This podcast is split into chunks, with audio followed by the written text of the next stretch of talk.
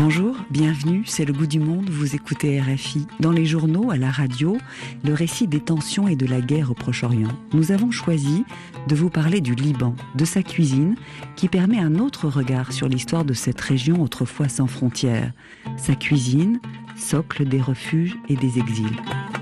La cuisine, c'est des histoires de voyage et de, de populations qui se retrouvent en manque de leurs racines et de ce qu'ils ont toujours connu et donc qu'ils ont envie de retrouver là où ils sont aujourd'hui, là où ils se déplacent. Bonjour André Malouf. Bonjour Clémence. C'était vous pour la toute première émission du Goût du Monde. On était chez vous et nous avions remonté à l'époque bah, la route du hummus. Merci beaucoup d'être à notre table aujourd'hui. C'est un plaisir d'être ici aujourd'hui. Avec votre complice, Karim Aïdar. Bonjour Karim, chef cuisinier, Les le Ciel, Sama, deux tables à Paris. Vous êtes tous deux libanais, tous deux devenus parisiens depuis plusieurs années maintenant. À quatre mains, vous avez écrit Les recettes de la cuisine libanaise, un livre, puis deux, puis ce troisième chez Albin Michel toujours, La cuisine libanaise de Beyrouth à Paris. C'est son titre. Entre la cuisine du Liban, vos origines et son évolution. Trois temps pour raconter, pour transmettre cet héritage.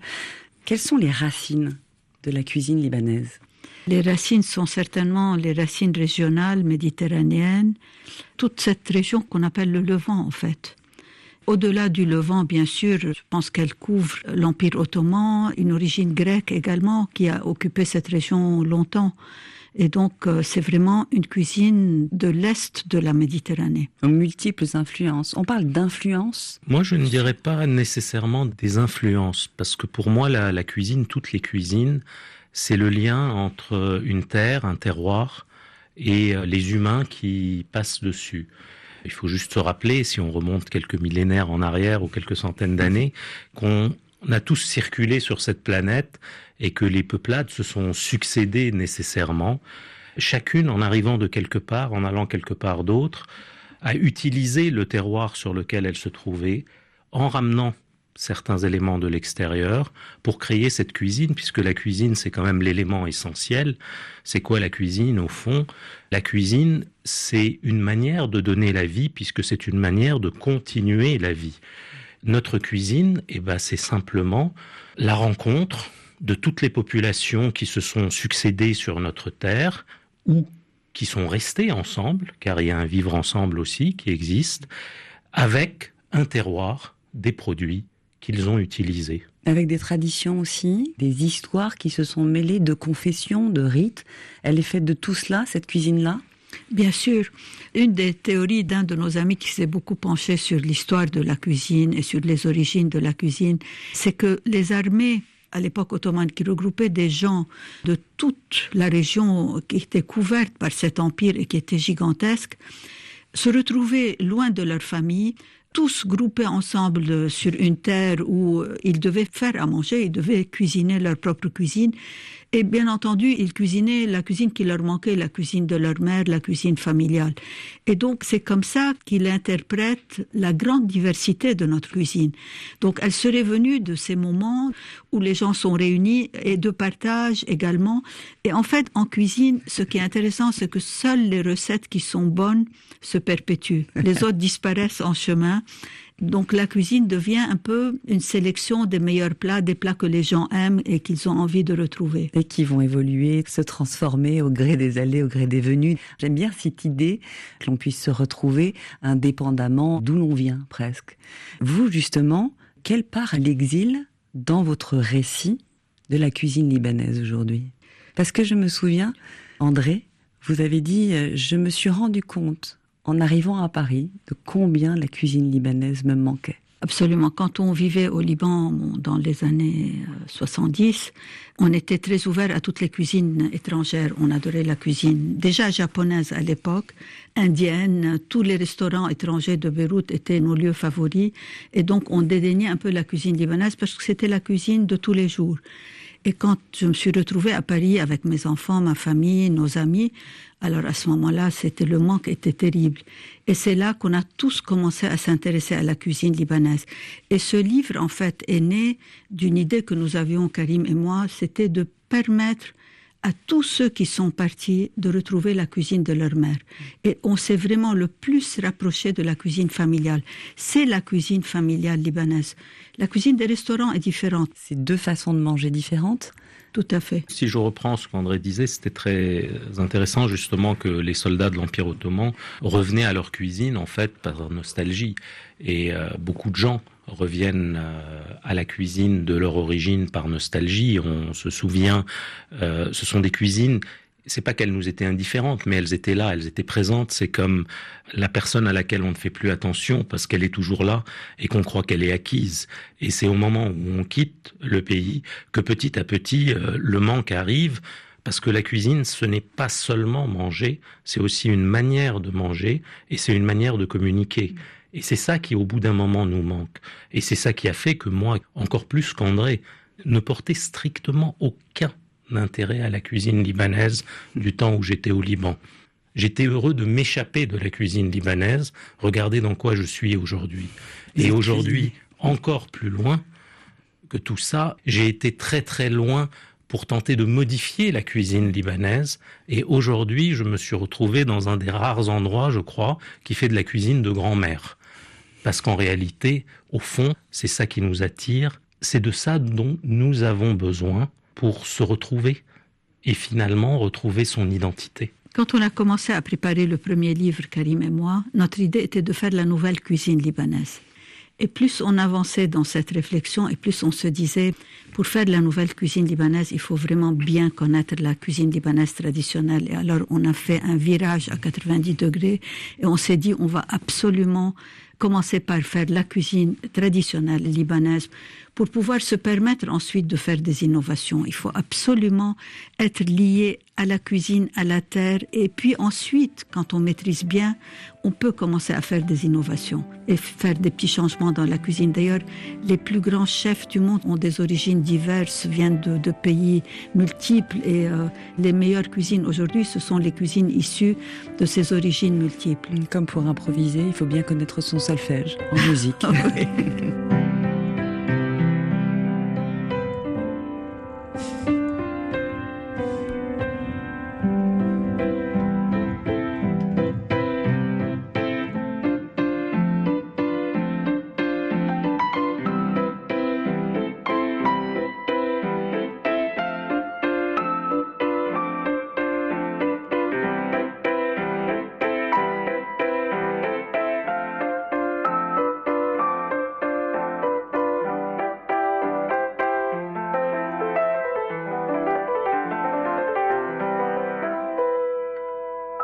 Paris, taxi 404. Merci d'écouter RFI. Vous nous rejoignez, vous écoutez Le Goût du Monde. Nous sommes dans la cuisine libanaise.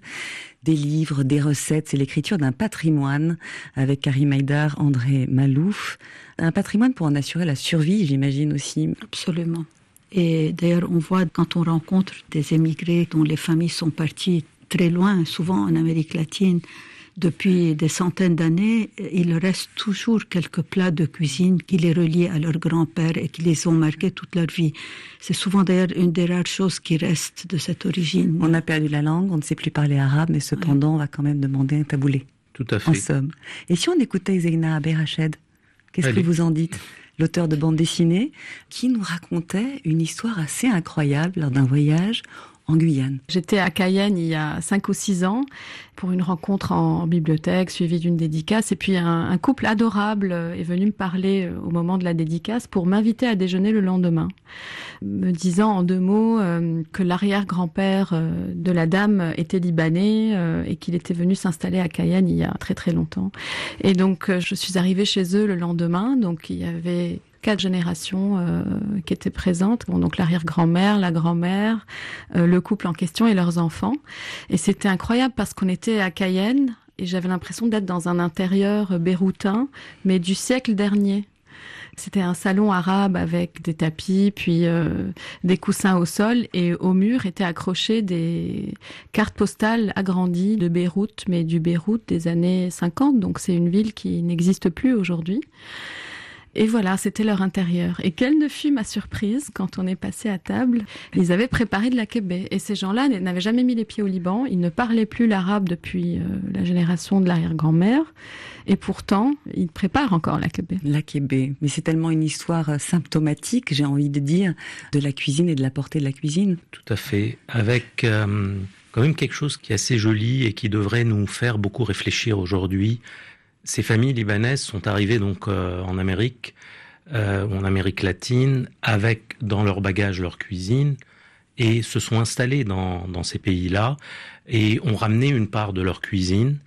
Et donc c'est cette évolution, ce, ce, progrès, ce développement de la cuisine.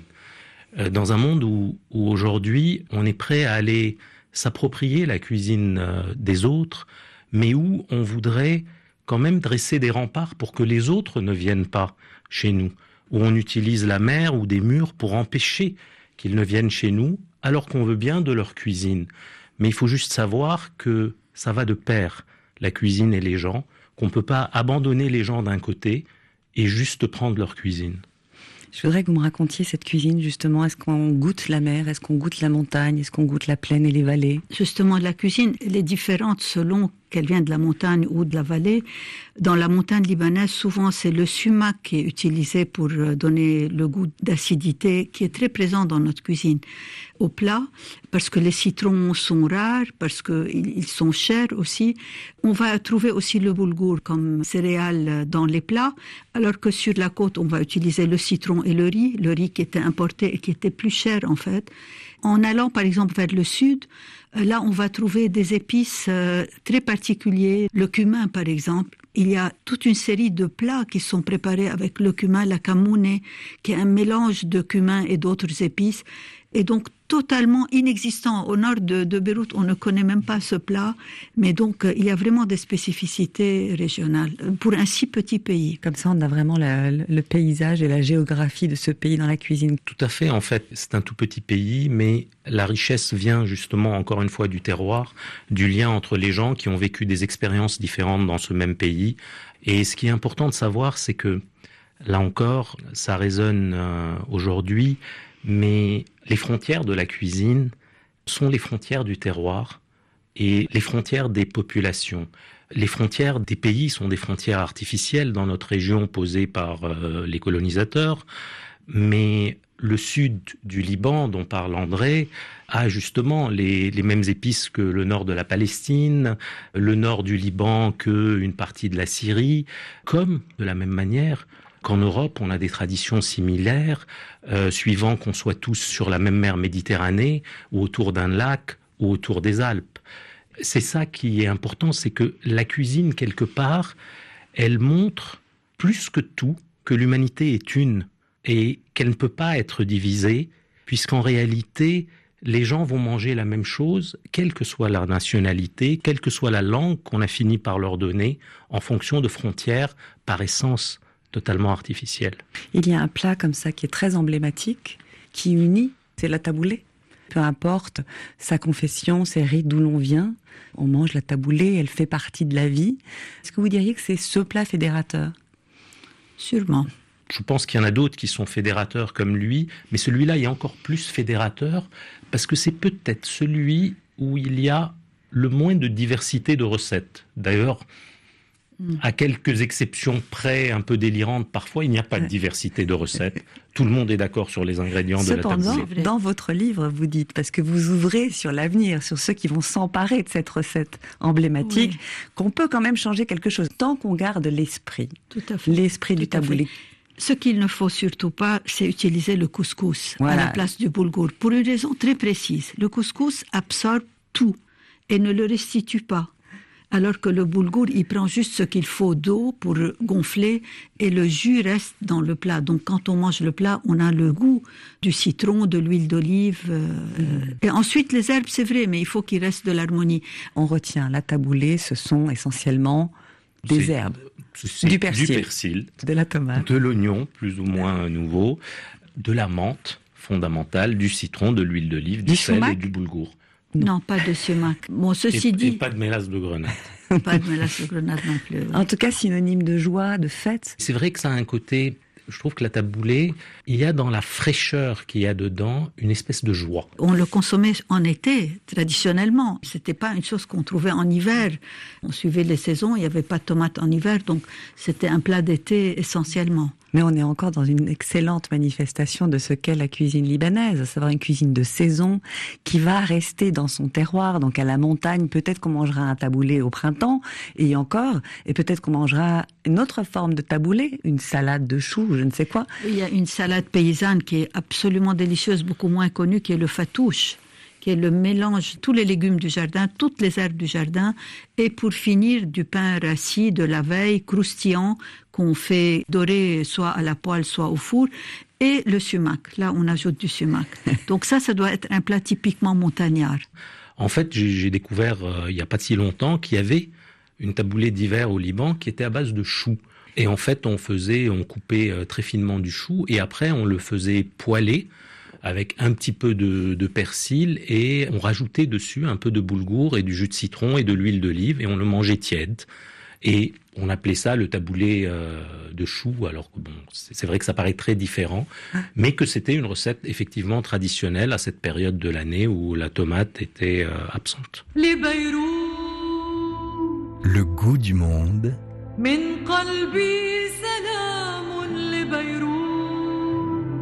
Clémence de Navy.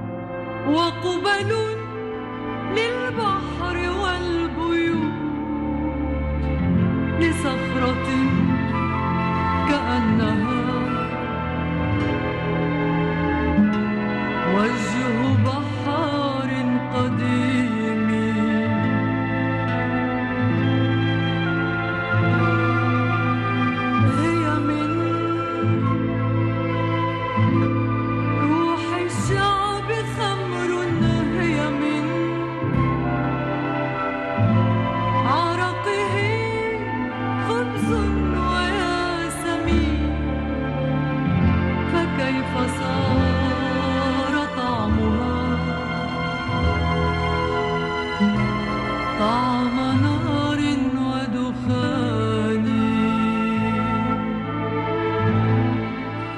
Libéroute, Férouz sur RFI, vous nous rejoignez, vous écoutez le goût du monde dans les saveurs et les gestes de la cuisine libanaise si riche, dont certaines recettes remontent à l'Antiquité biblique, à la Mésopotamie.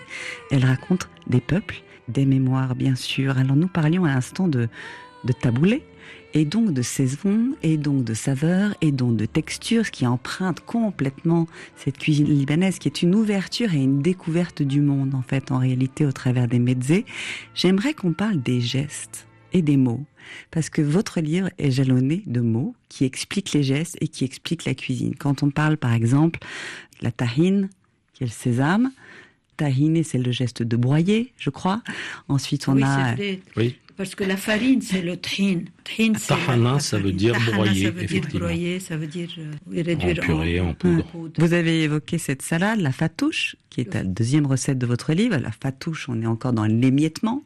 Exactement, fatouche de fata. Et d'ailleurs, il y a toute une série de plats. Il y a les fatés également, qui sont en fait des panades. On peut appeler ça des panades, bien que ça ne représente pas tout à fait l'image de de casser le pain et d'utiliser les, les, restes. On est dans les formes, on est dans les empreintes, dans le pain. Manouche, la manouche, c'est l'empreinte des doigts sur la pâte. Ouais. Naacha, d'ailleurs, on taille une pierre, c'est le même mot. Naacha, nakash, par exemple, ah. c'est le tailleur de pierre. Et la manouche, c'est le même mot qu'on utilise pour cette pâte à pain avec du za'atar. Et donc, on pose les doigts dessus pour éviter que la pâte ne gonfle. Comme si c'était signé, et évidemment la kébé.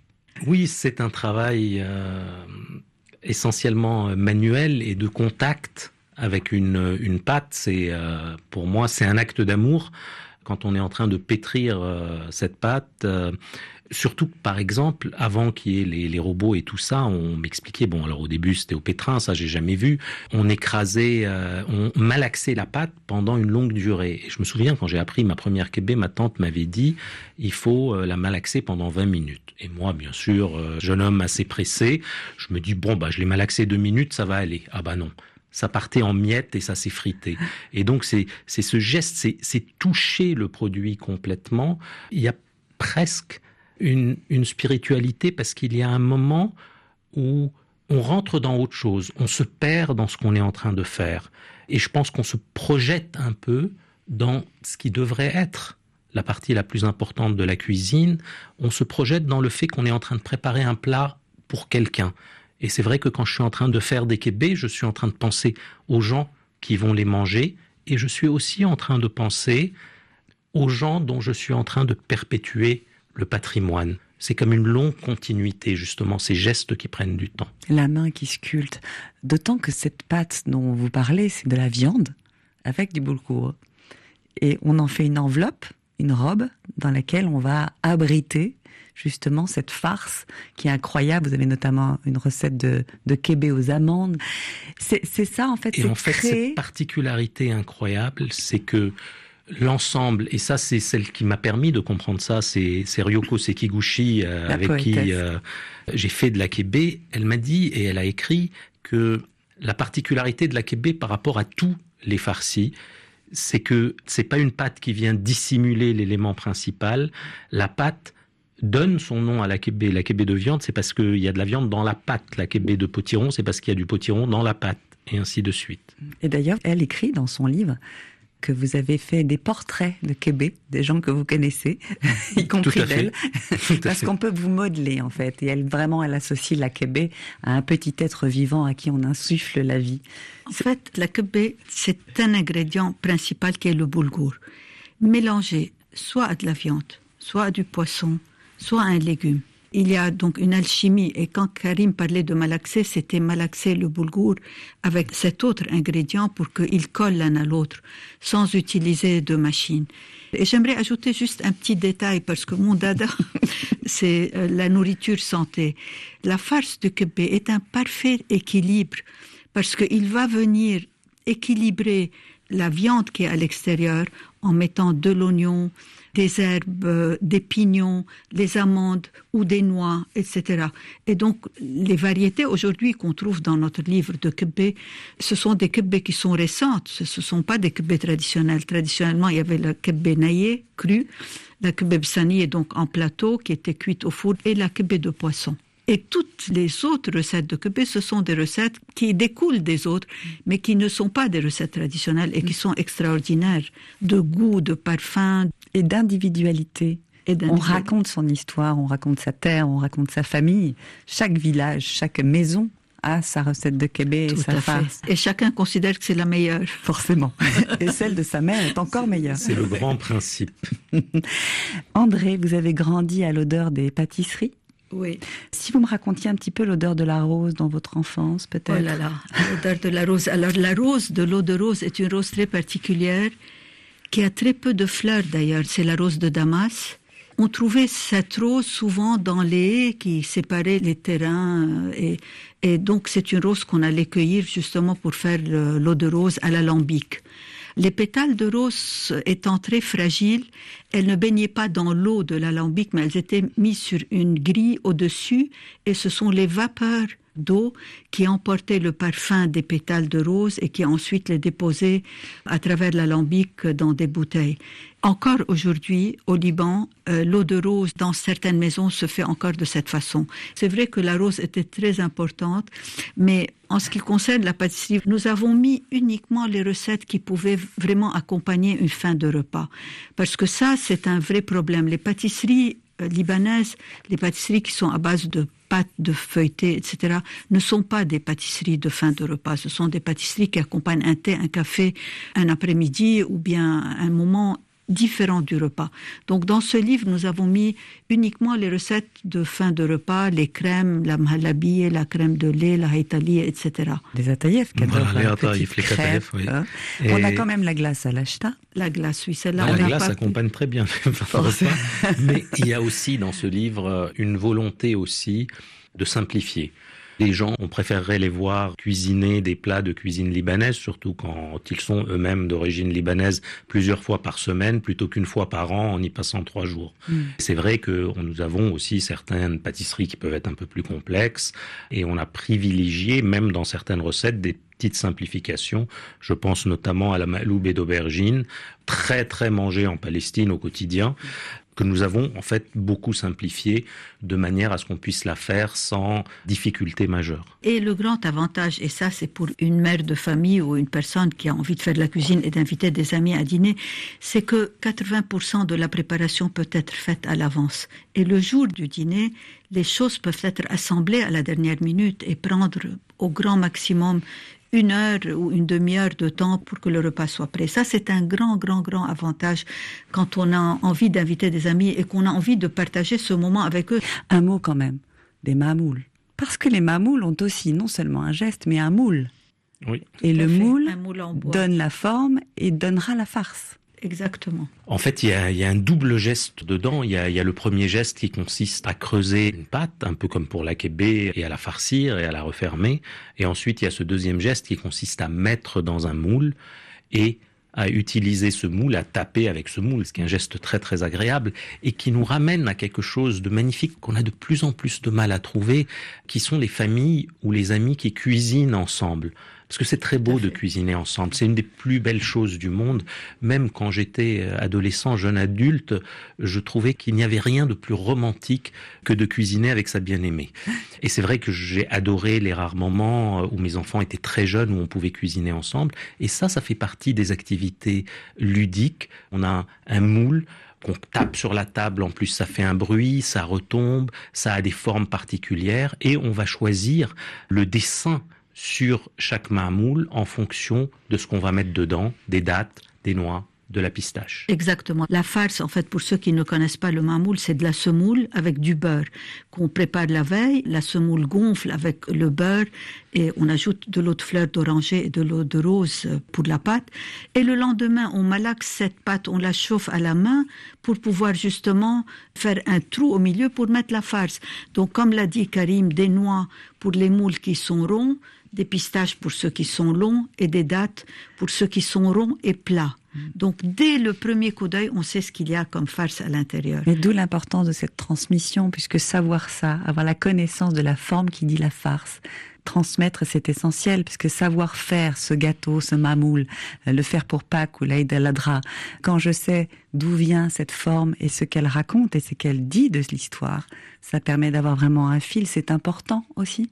Bien sûr, C'est ce qu'a conduit votre démarche aujourd'hui. tout à fait. Bon, alors vos enfants, ils cuisinent, est-ce qu'ils se la sont appropriés? Les miens, pas du tout, mais ils aiment. Ils aiment certains produits, la taboulée et les kébés, quoi. Mes enfants, je les ai intéressés à la cuisine depuis tout petit. Quand je cuisinais, je leur disais, vous venez voir. Je voulais qu'ils aient les bases. Et à partir des bases, je crois qu'ils peuvent tout faire.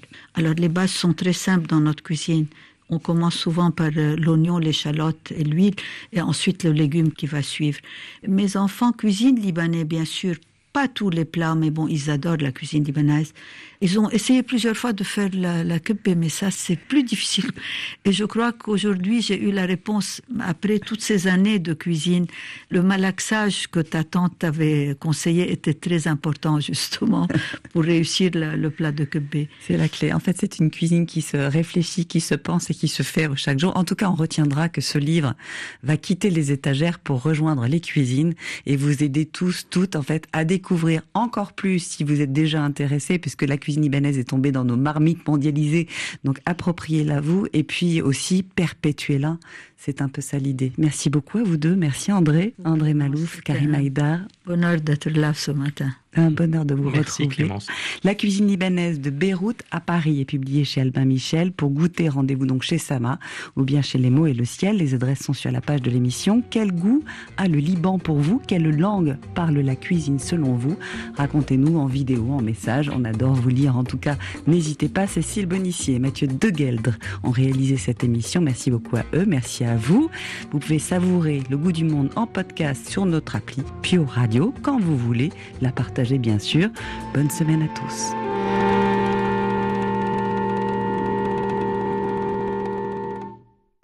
Session Lab.